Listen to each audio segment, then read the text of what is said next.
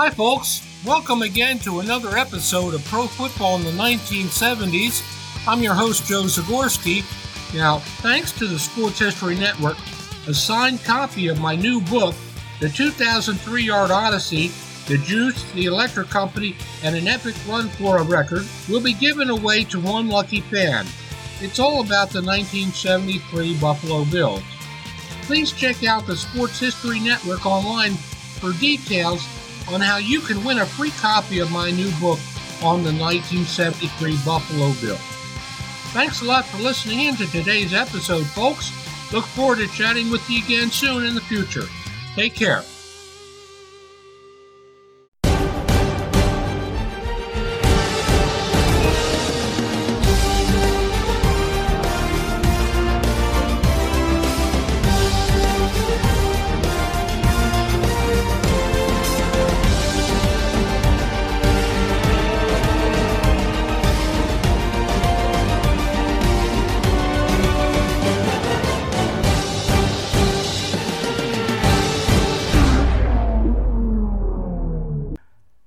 Welcome to another edition of the Historically Speaking Sports Podcast.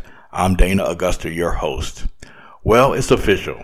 The Tampa Bay Buccaneers claimed their second Super Bowl win, beating the Kansas City Chiefs thirty-one to nine as Tom Brady wins his seventh Super Bowl and his fifth M V P award. Not only has he won more M V P awards than any other player in Super Bowl history, he has won more Super Bowls as a player than every other N F L franchise. This week's edition, will we will dive into the Buccaneers and how this franchise has had a roller coaster existence since their entry into the league in nineteen seventy-six. And right now, they're seated right at the top of the football world. That will be this week's main event. Also, this week's show, we'll, we'll have, of course, the top five, featuring groundbreaking ceremonies at two very iconic ballparks in Major League Baseball and two basketball icons achieving milestones in their remarkable playing careers. And don't forget this week's shout-outs and much, much more. So sit back, relax, and you're tuned in to the Historically Speaking Sports Podcast. And now, this week's main event.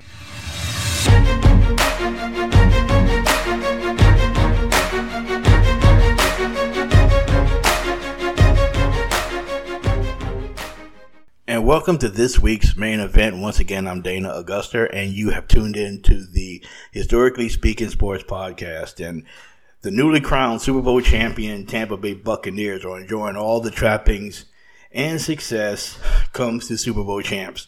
But with the additions of Tom Brady and Rob Gronkowski, Leonard Fournette, and Antonio Brown, the Bucs' sudden rise to the top of the mountain shouldn't be that big of a surprise, especially if you... Sh- Take a look at their history. It should be almost expected. So let me explain this. The Bucs started in nineteen seventy-six. As we all know, they were an expansion franchise along with the uh, Seattle Seahawks at that time. And like most expansion teams, they wasn't supposed to win a lot.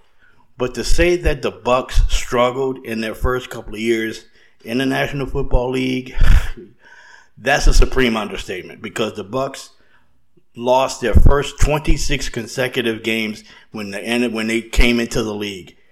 To put that into perspective, they the losing streak actually started in September of nineteen seventy-six and would last until October of nineteen seventy-seven, when they won their first game in New Orleans at the Superdome against the Saints.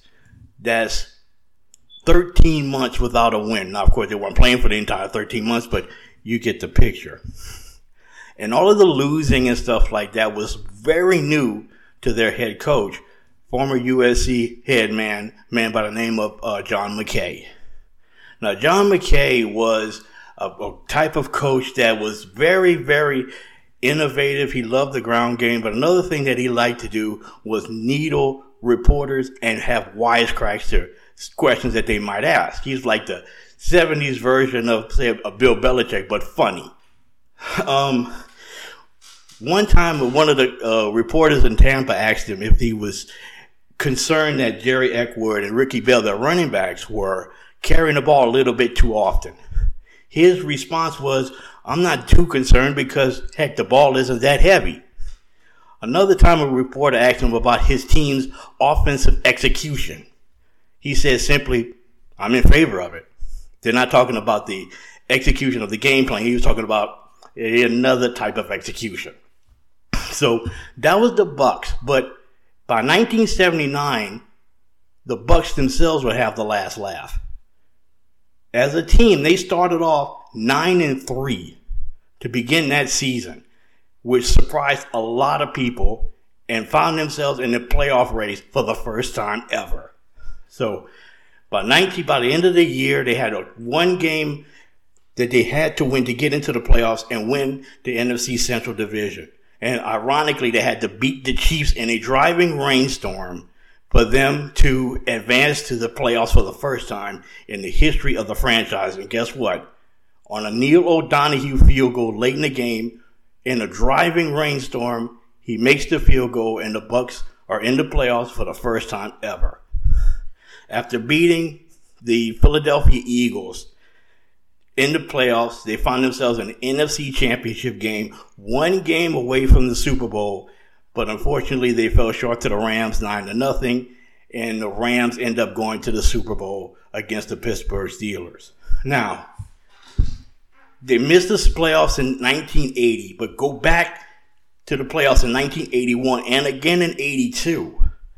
But when they walked off the field after the nineteen eighty-two playoffs, losing to the Cowboys thirty to seven, it would be fourteen long years before the Bucs would return to the postseason. By that time, it was Tony Dungy who was on center stage in Tampa, coming over from the Minnesota Vikings, the former defensive coordinator for the Vikings, put together a squad that was defensive-oriented and was very dependent on the powerful running game. Now, that nineteen ninety-nine uh, team featured players like Derek Brooks, John Lynch, um, Warren Sapp, um, Rondé Barber, and the power running of uh, Mike Allstott. That team was very, very physical, both on both sides of the ball, both offensively and defensively. So they finally get to the get to the big game, but this time it wasn't under Dungy. This time, Dungy would have been would be replaced by John Gruden, and the the Bucs would finally get to Sandy would get to the San, get to San Diego, get to the Super Bowl, and not, and play the Oakland Raiders, and they end up beating the Raiders forty-eight to twenty-one for their first championship. Now, after a couple of wild card finishes after that Super Bowl year, they made the wild card in two thousand five and again in two thousand seven, but they would fall back into the abyss. For the next twelve years, the Bucs would be floundering like they would norm- like they had been throughout most of their history until this year, when Tom Brady and Rob Gronkowski and company come to Central Florida and give the Bucs their second Super Bowl. And of course, the question remains after this Super Bowl is, how long will this era of good Bucs football continue? With any indication, if history's a guide, may not be that long. And that was this week's main event. My salute to the new Super Bowl champion, Tampa Bay Buccaneers.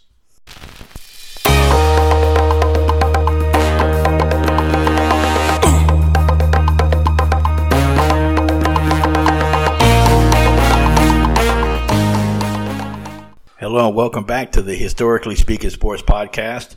And uh, thank you guys for listening. Um, You could also follow us right here on Twitter with at historically S P two. That's my Twitter handle. Once again, it's historically S P two, where we drop daily sports knowledge every single day on right on right there on Twitter. And uh, speaking of daily knowledge, man, check out the Pigskin Dispatch podcast with my sports history partner in crime, Darren Hayes.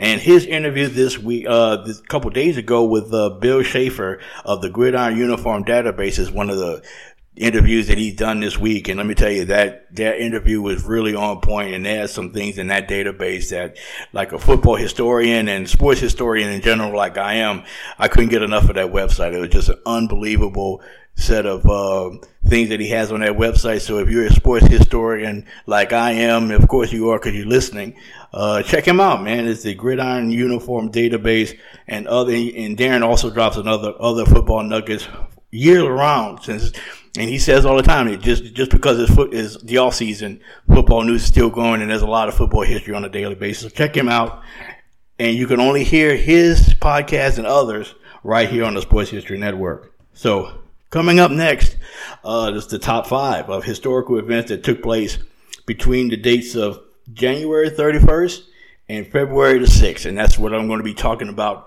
uh, coming up. And, um, including in that is, uh, two groundbreaking ceremonies that took place this week, well, this past week in sports history, of two iconic ballparks. And, um, Those these two icon these two ballparks are truly truly iconic. Also, we will discuss uh, a sports pioneer who changed the way we look at sports on television, and also a record that was broken by, in my opinion, statistically speaking, the greatest player in N B A history, and it's not who you think it is. And that's coming up on this week's Top Five.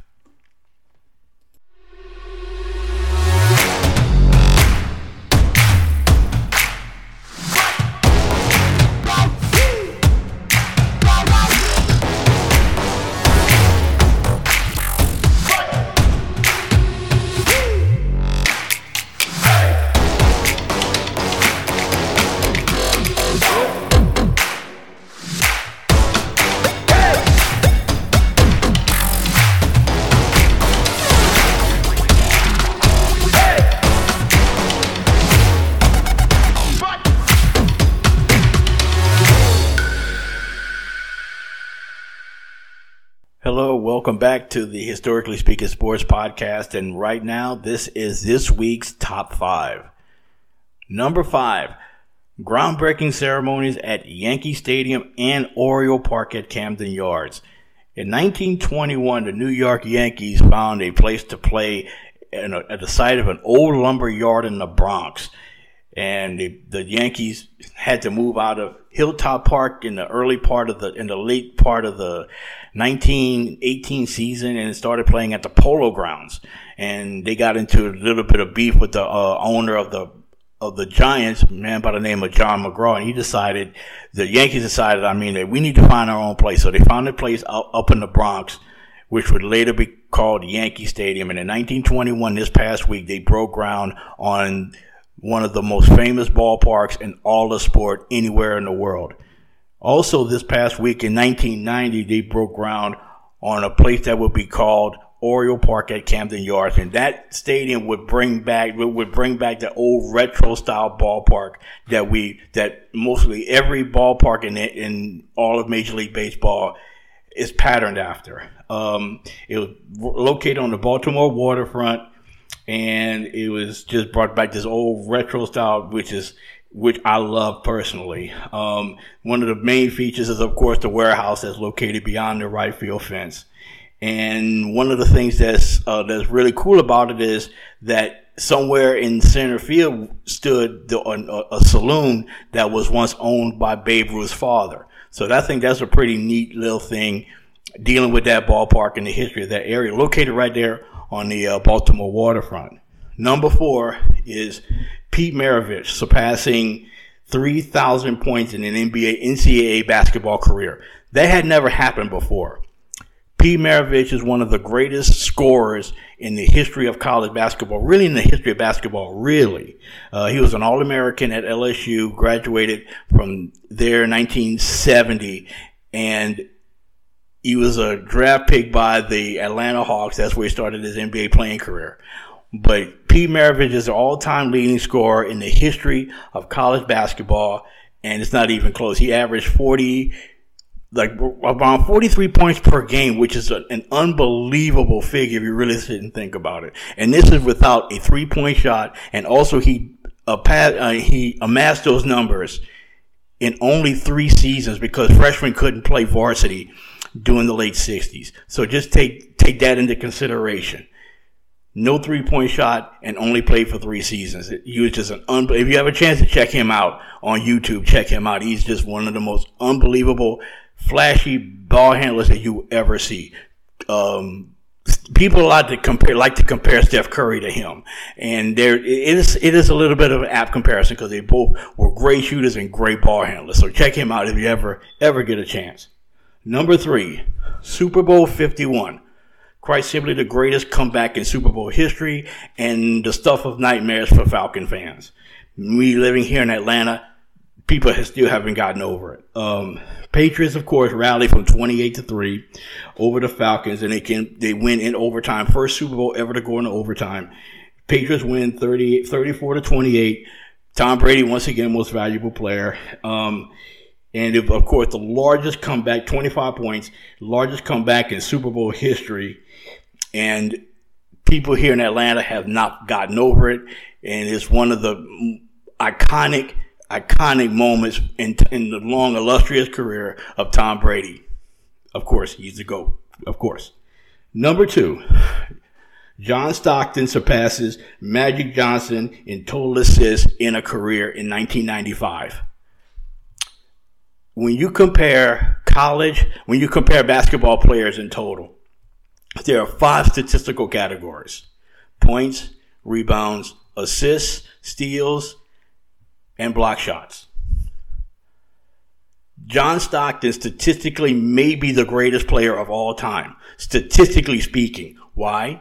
He's the all-time leader in two of those categories for a career, and it's not even close.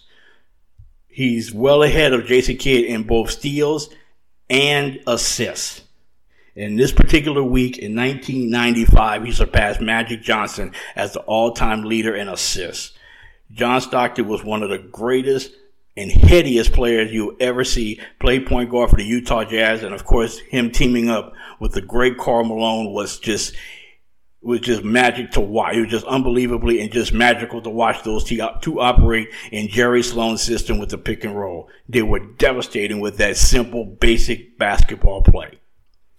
And number one moment of the week is Ed Sabel, elected to the Pro Football Hall of Fame.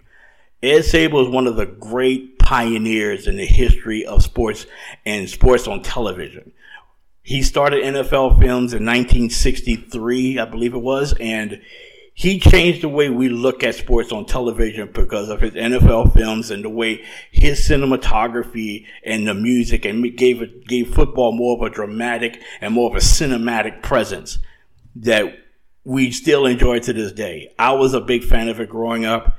A lot of sports fans based their fandom and based their love of their game of football based on Ed Sabel's creativity, along with his son Steve Sabel. Neither one of them, neither one of them, unfortunately, are, are around anymore. But Ed Sabel being elected to the Pro Football Hall of Fame changed the way we look at sports and was a true, true pioneer in sports television and the way we look at football and the way we look at sports total on television. And that, ladies and gentlemen, this week's Top Five.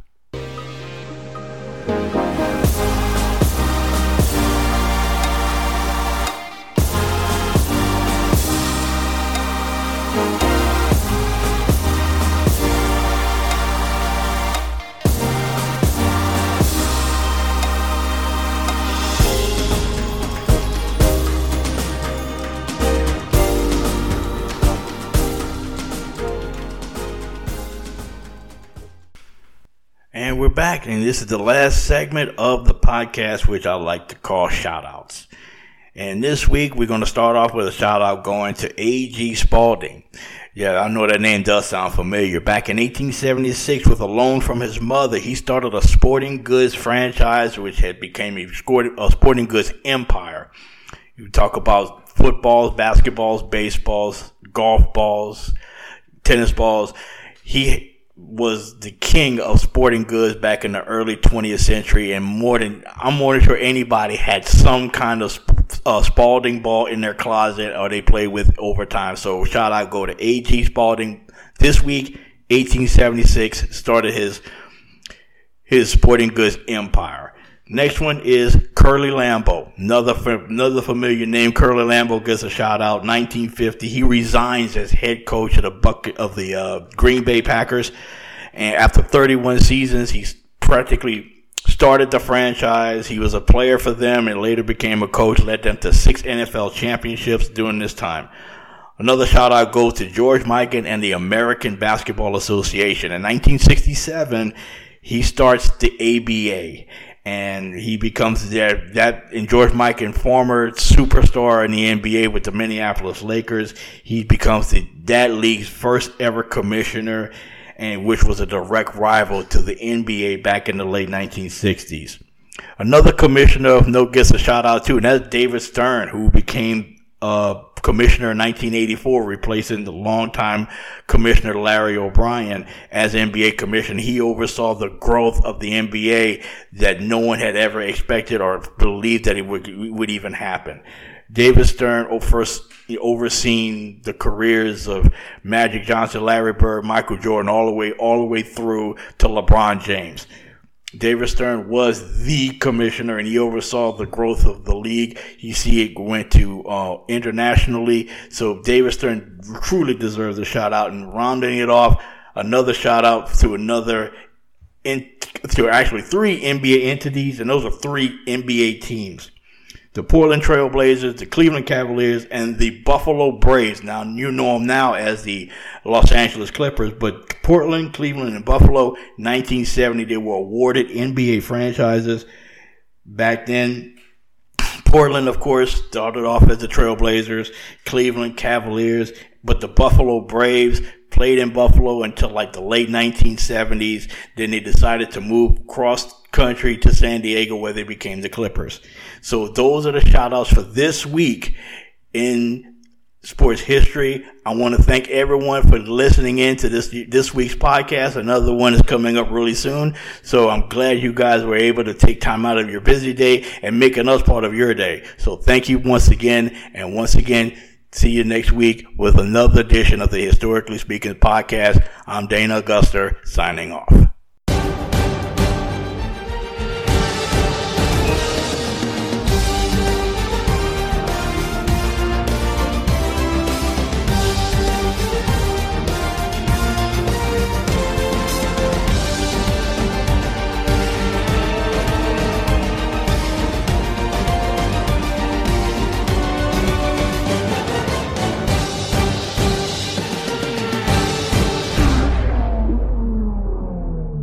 This podcast is part of the Sports History Network, your headquarters for the yesteryear of your favorite sport. You can learn more at sports history network dot com.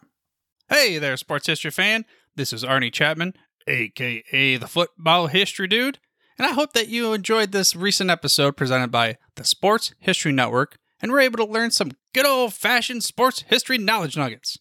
I started the Sports History Network back in twenty twenty with the mission to help podcasters find a community of like-minded sports history nerds, as well as helping aspiring podcasters to start their own shows.